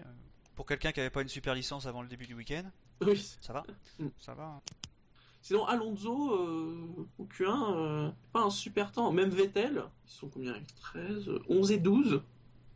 Oui, c'est pas exceptionnel. Hein. Mais bon, ils sont un peu dans. Enfin, voilà, c'est leur dernière course. Et en haut de la feuille des temps de, de Q1, donc Hamilton devant Rosberg et Massa euh, pas très loin. C'est-à-dire qu'on sent, alors que justement tout le début du week-end, on se dit que les Mercedes vont mettre une tollée euh, à toutes les autres, on commence à voir que euh, peut-être il y aura peut-être un petit peu plus de concurrence que prévu. Ouais, et il y a l'autre surprise aussi, c'est que tout le monde est parti avec les, avec les pneus super tendres, y compris les, y compris Mercedes, qui était plutôt la surprise parce qu'ils étaient capables de se qualifier avec les, les pneus tendres. donc visiblement, je pense pas qu'on va avoir les jaunes très très longtemps demain. Ah, il y a des pour pourquoi quand Vettel a tout changé, il n'a pas eu autant de pénalités. Et parce qu'en fait, comme il a tout changé, c'était directement départ des stands. Mais ils vont partir des stands, je pense. Enfin, honnêtement, je pense que Grosjean, ils, ils vont partir des stands parce que reprendre un drive-through juste derrière, faut mieux partir des stands. Comme ça, t'as pas de drive-through. Et puis euh, ensuite, bah tu, tu, tu vas arriver vers le peloton euh, assez euh, assez rapide, enfin assez rapidement. Après, il faut être capable de les doubler, mais je pense que les Caterham, il va y arriver. Et puis après, bah c'est la course, quoi. Parce que Vettel, c'était vraiment le changement complet de tous les éléments. Mm. Mm. En Q2 ont été éliminés Adrian Sutil, Nico Hülkenberg derrière son coéquipier Tiens Perez. On évoquait le fait que Perez euh, était plutôt pas mal cette année justement face à Hülkenberg. Jean-Eric Verne est 12e et Magnussen 11e. C'est quand même un peu une erreur de stratégie de McLaren. Hein. Magnussen aurait très bien pu euh, passer en Q1, en, Q, 3 pardon, euh, s'ils avaient eu, avait eu un deuxième tour. ils sont lancés à la fin de, de Q2 et et voilà quoi, il, n'a pas réussi, il n'a pas pu améliorer son, premier tour et, voilà, il se fait piéger. Alors que Button a quand même réussi à. Non, je te laisse finir. Bah, Button a quand même un peu réussi, enfin, à son expérience et tout, a, au moins réussi à passer en Q3, mais c'est un peu, un peu avec de la chance. Quoi. Mais ben, ils auraient, il aurait eu au moins deux tours, je pense qu'il n'y aurait eu aucun souci pour la Q3, vu les, mono, vu les performances des monoplaces. Je les sentais quand même fébriles, c'est ça que je voulais dire aussi. Parce que... Il rate la Q3 pour euh, 3 centièmes. Ouais. Mm ils sont assez fébriles parce qu'ils sont quand même, ils ont quand même envoyé, alors je crois que c'était en Q3, ils ont quand même envoyé Button euh, sans essence en fait, ou sans assez d'essence pour euh, pour euh, pour faire pour faire un tour. Donc ça, fait quand même moyen de dire juste avant d'arriver, box box, on a ah bon pourquoi on a besoin ah de remettre de l'essence. on sent que c'est pas encore la grande équipe McLaren telle qu'on l'a connue encore il y a, mm. il y a, des, il y a quelques années. Euh, je sais pas si Alonso arrive dans la bonne équipe. oui. Mais ça va s'arranger à mon avis. Ah, c'est vrai que le coup de l'essence, quand même. Euh. Ah, c'est amateur. Hein. Hein ça fait moyen. C'est amateur. Hein. Oups, on a oublié l'essence. reviens, on a oublié. T'as pas assez d'essence pour faire ton tour rapide. Ah, super. Alors en Q2, euh, c'est Hamilton qui, a fait encore le meilleur temps, devant Massa et Bottas, et Rosberg n'est que quatrième et il a dû s'employer à deux, deux fois pour pouvoir faire ce temps-là. Hmm. Ce qui est important parce que c'est le pneu qu'il va utiliser pour, euh, pour le départ. Euh, et il me semble, je n'ai pas re-regardé, mais il me semble que le, le pneu qu'utilise Hamilton, il a fait qu'un seul tour rapide avec, mais il a fait un plat, il me semble, dessus. donc, donc peut-être que ça jouera pour, les premiers, pour les premiers instants, s'il y a une vibration ou des choses comme ça. Je passe à la Q3 Ouais. Donc, en Q3, Alonso s'est classé 10e, Raikkonen 9e, Button 8, Gviat 7e, Vettel est 6e, derrière Ricciardo 5e, en tout cas c'était les temps qu'ils avaient fait, on va y revenir. Massa est donc 4e, derrière son coéquipier Bottas, donc ils sont sur la seconde ligne. Et en première ligne, Lewis Hamilton est deuxième puisqu'il a été battu pour la pole par Nico Rosberg il me semble que c'est une erreur d'Hamilton sur le premier secteur qui l'a empêché de. Il me semble qu'il avait perdu. Oui, sur, son premier, sur son premier essai, il fait des petits plats, mais sur le deuxième, c'est vrai qu'il fait pas forcément beaucoup d'erreurs, mais il arrive pas. À... il fait une grosse erreur dans son premier run aussi. Euh, il sort, euh, il sort très très large au, à l'avant-dernier virage. Euh, et là, moi, ça me choque toujours qu'on sorte des limites de la piste. Et même s'ils nous disent qu'on gagne pas de temps là, mais ça me choque toujours qu'on sorte des limites de la piste. Donc euh, je serais assez d'avis de, de, comment, de Jacques Villeneuve de mettre euh, une bande d'herbe pour qu'ils perdent de l'adhérence et qu'ils se, qu'ils évitent de sortir large à, à, ces endroits-là. Et du coup, euh, ben, il, est, il est bien loin de, Rosberg qui fait un énorme temps en 40.6 je crois. Alors que au, son premier run, son, temps final, c'est 44. Et, euh, alors que Hamilton avait fait une 49 qu'on avait trouvé déjà tous formidable, et euh, il, descend de 3 dixièmes le tour de, Rosberg, de Hamilton pardon à ce moment-là. Donc on se dit waouh, il a fait un, il a fait un, il a tapé un grand coup. Mais je crois qu'après ressort, quand, il, fait ressort, son 34, il dit euh, je ferai pas mieux quoi. C'est vraiment le plus rapide que je peux faire. Ouais, ouais, et le 40.4, il est, il est encore meilleur que celui qu'il avait fait avant, et Lewis s'améliore, mais, pas beaucoup. Hein. Donc, le CM ben, disons que j'ai pas grand chose à rajouter non plus sur, sur les Mercedes, même si bon, euh, disons que voilà, Hamilton part deuxième, c'est pas un drame quoi. Enfin, euh, je pense, je, pense pas qu'il va, il va dire comme, euh, il va faire exactement comme il a dit, c'est-à-dire se battre euh, jusqu'au bout pour le, la victoire. Hein. Il y a un moment, il va se dire bon, ben, je sécurise ma deuxième place, et puis voilà quoi. Enfin, mm. à, mon, avis, il faut, vaut mieux qu'il soit dans le calcul, qu'il ne reproduise pas les erreurs qu'il a faites à une époque où on le voyait vraiment pas trop trop calculer. Mais bon, il était jeune, mais vaut mieux pour lui qu'il calcule quoi, même si ça peut nuire au spectacle, à la course, tout ça. Pour lui, hein, je parle. Mieux vaut quand même sécuriser quoi. Enfin, mm. Mais globalement, euh, enfin, on voit quand même Rosberg, il est quand même pas mauvais en qualif, quoi. Il a quand même vachement progressé dessus. Ah, il, est, il est le recordman de Paulman sur la saison. Il ah, va avoir son trophée. Mm. Bon. c'est déjà ça pour lui, quoi. C'est déjà ça. il aura peut-être les deux, hein. On verra ça. on verra ça tout à l'heure. On verra ça. Euh, on va quand même évoquer Red Bull, donc puisque entre temps, depuis les qualifs, nous avons appris que les Red Bull avaient été déclassés. Un problème, alors beaucoup ont parlé simplement de, de flexibilité sur l'aileron. Visiblement, c'est la flexibilité des flaps qui pose problème qui apparemment n'aurait pas passé euh, les contrôles. Qu'est-ce que tu appelles euh, les flaps? Les éléments qui sont sur le dessus ou sur le côté. D'accord, ok. Mm. Bien précisé, c'est les flaps de l'aileron. Mm. Et donc déclassement euh, des Red Bull qui partiront en fin de grille. On les a autorisés quand même à prendre la course. Alors il faudra a priori qu'ils changent les ailerons puisque si ces ailerons-là sont pas conformes, il va falloir les changer. C'est bien, ils ont réglé leur voiture sur ça.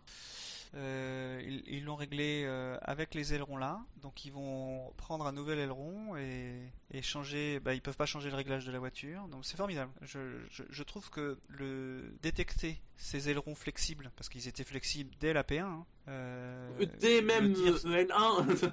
bah oui, quand je, quand je dis la P1, c'est euh, le libre 1, c'est ça que je veux dire. Hein. Ah oui, oui, d'accord, tu Free Practice 1, ouais. Oui, oui. Et je, je, je pense que ils auraient dû le dire avant. Alors peut-être que ça se détecte pas avant, euh, peut-être qu'il y a que à la qualif qu'on fait des détections, c'est possible, mais je pense que ce serait dommage. C'est dommage de d'enlever deux compétiteurs. Bon bah là ils vont ils vont pas jouer la victoire, mais c'est dommage d'enlever deux compétiteurs sur des problèmes. C'est pas de leur faute quoi, c'est de la faute de l'équipe qui ont mal calibré.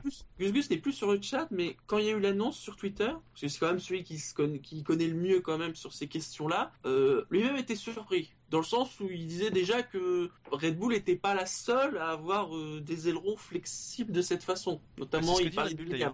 Voilà. C'est ce que dit Red Bull. Et ça tombe sur Red Bull. Bon. C'est sûr que si il, déclassifie Williams, euh, voilà. oui, Rosberg, il, Rosberg, il peut dire au revoir, quoi. C'est clair. C'est Ça reste étonnant. Bon, ils ont accepté, euh, apparemment, pas de réclamation particulière. Hein. Mais alors, pour le coup, ils sont, la voiture est en garage fermé, donc ils peuvent pas y toucher. Non, le garage fermé, attention, c'est garage fermé dans leur garage. Il y a des caméras qui sont dans les garages et donc ils n'ont pas le droit d'y toucher. Donc c'est les caméras qui sont qui sont là pour surveiller. Je sais pas s'il y a un technicien de la FIA qui surveille. Sur la, grille, sur la grille, ils pourront changer l'aileron avant. Ah bah oui. Oui. Parce qu'il y en a qui s'inquiétaient, oui, mais attends, ils vont rouler avec le même aileron flexible et tout ça. Bah non, il enfin, faut souhaiter qu'ils ont des ailerons moins flexibles. Sinon, ils rouleraient avec une voiture non conforme. Rien à rajouter donc sur cette Q3 et cette qualif? Non, bah finalement, il n'y a pas grand chose. Euh... les Ferrari, hein, ils font 9 et 10 quand même. Hein. Bah, eux, ils sont au bout. Enfin, je pense Avec que il fait un, un, tour en. Il fait, je crois qu'il fait qu'un seul. Oui, il fait qu'un seul euh, tour. Ouais, il fait qu'un seul run. Mm.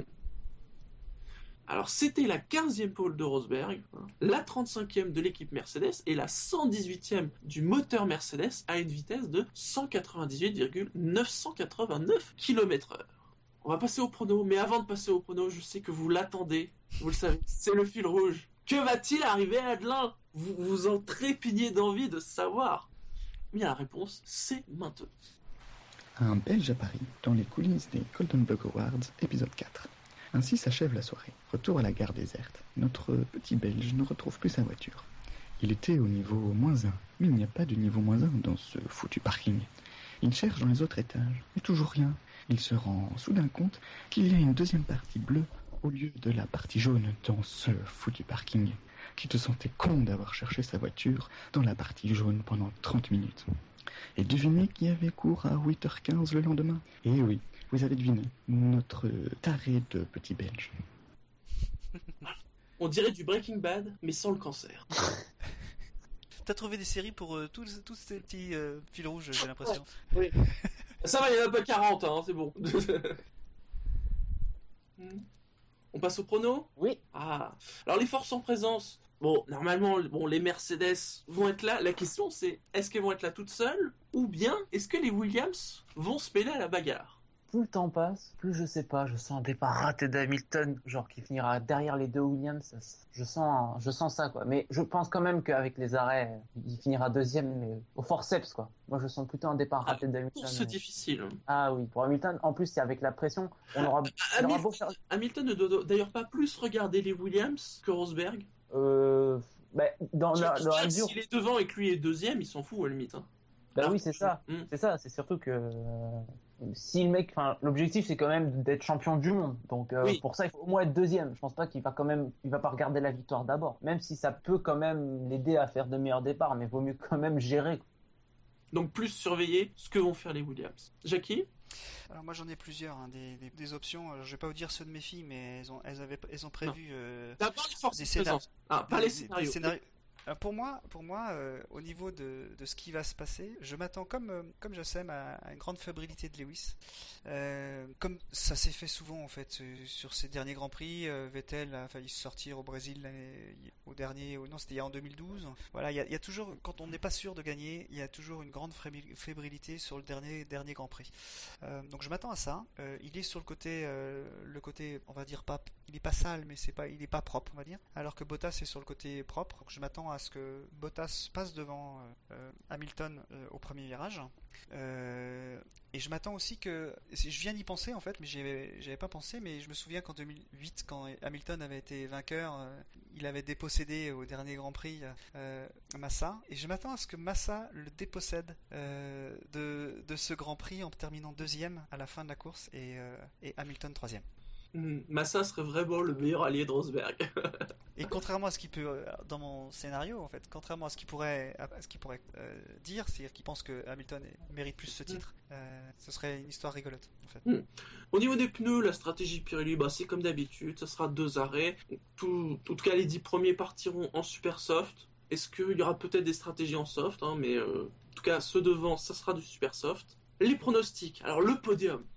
Donc indirectement, c'est la victoire et aussi qui vous pensez sera champion du monde? Lewis Hamilton. Mais alors le podium Le podium, pour le coup, euh, Rosberg, Hamilton et euh, Bottas. Je pense aussi, oui. Euh, Rosberg, Hamilton, Bottas. Ouais, c'est ce qui est le plus logique. Je pense que les Mercedes vont quand même bien gérer la course. Hamilton, il va laisser Rosberg partir. Tant qu'il est deuxième, c'est bon. Il va... faut qu'il se méfie juste des Williams, c'est tout. Mais, si s'il contrôle les Williams, tu oublies qu'il va, il va pas, il va être, il va être troisième au sortir du premier virage. Mais ça, c'est dans tes stratégies, c'est dans tes scénarios. On n'a pas eu le tien d'ailleurs. De quoi Le scénario Ouais. Ou de, podium Ouais. Et ça, c'est les engagements. C'est après. Ah, c'est après. Ah, oui, c'est après. Là d'abord, c'est le podium et indirectement qui sera chaud. Donc, moi, je, je, je, pense comme vous, mais je vais quand même dire, parce qu'il faut quand même équilibrer, que Rosberg va gagner. Mmh. Et je pense que Bottas va terminer deuxième, ou Massa, mais il y en a mmh. une des deux qui va terminer deuxième, et, mmh. et Hamilton sera troisième. Oh Et donc là maintenant, on passe aux engagements. C'est le, le, dernier de la saison. Hein. Vous pouvez partir dans des trucs. Euh, hein. Moi, j'avais commencé à élaborer des scénarios parce que c'est la fin de saison sur Raikkonen qui gagne la course. Mais le problème, c'est que ça impliquait des volcans, des ovnis, des snipers, la distribution complète d'Apocalypse No. Ça ne marchait pas. Donc j'ai été plus raisonnable. L'engagement, c'est un premier tour qui se passe bien. Pas de souci. Et là, ils arrivent à la fin du premier tour. Et qu'est-ce que voient arriver les Mercedes? Elles voient arriver. Qu'est-ce qu'elles voient arriver? Répondez-moi. Marussia. Non. Une Marussia. Romain Grosjean. Parce que Romain Grosjean aura fait trois drive-through. N'oubliez pas. Hein. Et pour bien finir sa saison, Romain Grosjean va nous faire une Romain Grosjean. Hein. Il va se planter sur les deux Mercedes. Comme ça, toute la dispute, tout le combat qu'on attend depuis des mois, des semaines, basta. Basta. ça va être réglé au bout du premier tour. Et au final, victoire de Bottas, peinard. Parce que il n'y aura plus les Mercedes. Il n'y aura plus les, les, Red Bull non plus, du coup, de toute façon. Oui à mon tour, moi j'ai mon engagement. Moi, alors déjà, premier départ, je vois un énorme départ de Daniel Ricciardo qui gagne 6 places. Je dis bien 6 places. Il nous fait un relais parfait de 50 tours avec ses pneus. Il s'arrête, il passe, il ressort cinquième. Il nous fait euh, les 10 derniers tours de qualif et euh, il gagne la course en dépassant Rosberg à l'extérieur sur n'importe quel virage, hein, peu importe, et il gagne la course. Voilà, c'est mon pronostic, mon engagement. Ton engagement. Et alors toi, Jackie Apparemment, il a élaboré plein de stratégies, ses filles ont élaboré plein de trucs. Ah ouais, ouais, ouais, euh, on peut faire le directeur stratégique, nous. Euh, non, en fait, dans les engagements, moi je pense que ce, ce que j'avais dit en, en prono, c'est ce que je crois que va se faire. Mais si on veut aller vraiment dans du délire, euh, vous vous souvenez, à Abu Dhabi, c'est toujours chaud le, premier secteur parce qu'il y, a une suite de pif-paf euh, qui sont assez rapides. Mm. ils roulent toujours comme, euh, comme des cinglés là. Et souvent, il y en a qui essayent de passer à, deux de front. Et puis, on arrive au premier freinage à gauche d'une petite chicane. Il y a eu Schumacher qui s'était fait une frayeur une fois. Et là, ce qui va se passer, attention, Hamilton rentre volontairement dans Rosberg. Oh. C'est un classique. Ah. C'est un, un, classique de fin de championnat, j'ai envie de dire. C'est un classique de fin de championnat. Mm. Et il est champion du monde. Ah oui. Ah, bah il faut bien qu'il le plante. Ah bah hein. attends, il va faire ça Parce qu'il faut pas qu'il le plante un peu et que lui il, merde et puis que Rosberg continue. Hein, faut vraiment bien qu'il le sorte. Ouais ouais, il va, il va bien le planter. Allez, on arrive à la fin de l'émission. Hein. On va faire les rappels des réseaux sociaux. Hein. Le SAV de la F1, c'est sur Podcast France, sur Pod Radio, la chaîne Alpha, sur iTunes, sur Facebook, sur le compte Twitter le SAVF1, même sur YouTube. Et alors, j'ai vu, il y, a une adresse internet, une URL, Jackie et Jackie. Il y a peut-être quelque chose qui se trame, je ne sais pas. Parce que la F1 sur internet, c'est sûr savf1.fr. Ah oui, savf1.fr, bien sûr. Parce que le SAV de la F1, c'est. La famille. C'est la famille, et c'est bientôt la fin. Oui, et comme c'est la fin. De, 2014. C'est la fin de 2014, et c'est aussi la fin de notre. Émission Oui, et donc de notre. Saison. Et de, oui, et donc de notre. Ah, c'est le chiffre inutile. Ou non, ah, un truc qu'il faut trouver. Qu'est-ce qu'on, qu'est-ce que là, il faut que je termine parce que c'est la fin de l'émission et que ça a commencé au début de l'émission et que je sais même pas quelle. Notre série avec euh, Adelin. Voilà, voilà. Ah, Bravo.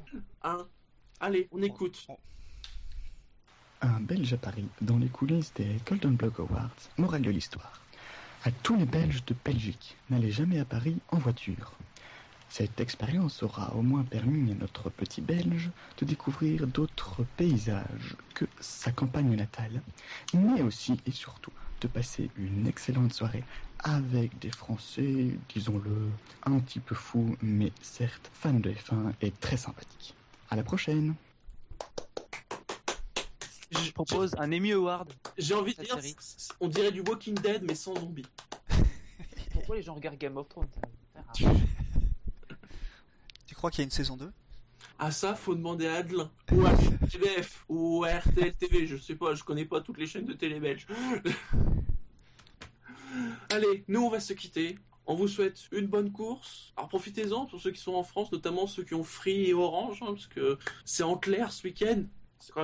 J'allais le dire. Ouais. Voilà, hein. donc c'est chez Free et Orange via les box. Profitez-en. On se retrouve lundi pour le dernier SAV d'après-course de la saison et où on aura un champion du monde. Et sur ce, bah. Qu'est-ce qu'on dit? Arrivederci. Dernier mot? Generic. Allez, restez branchés.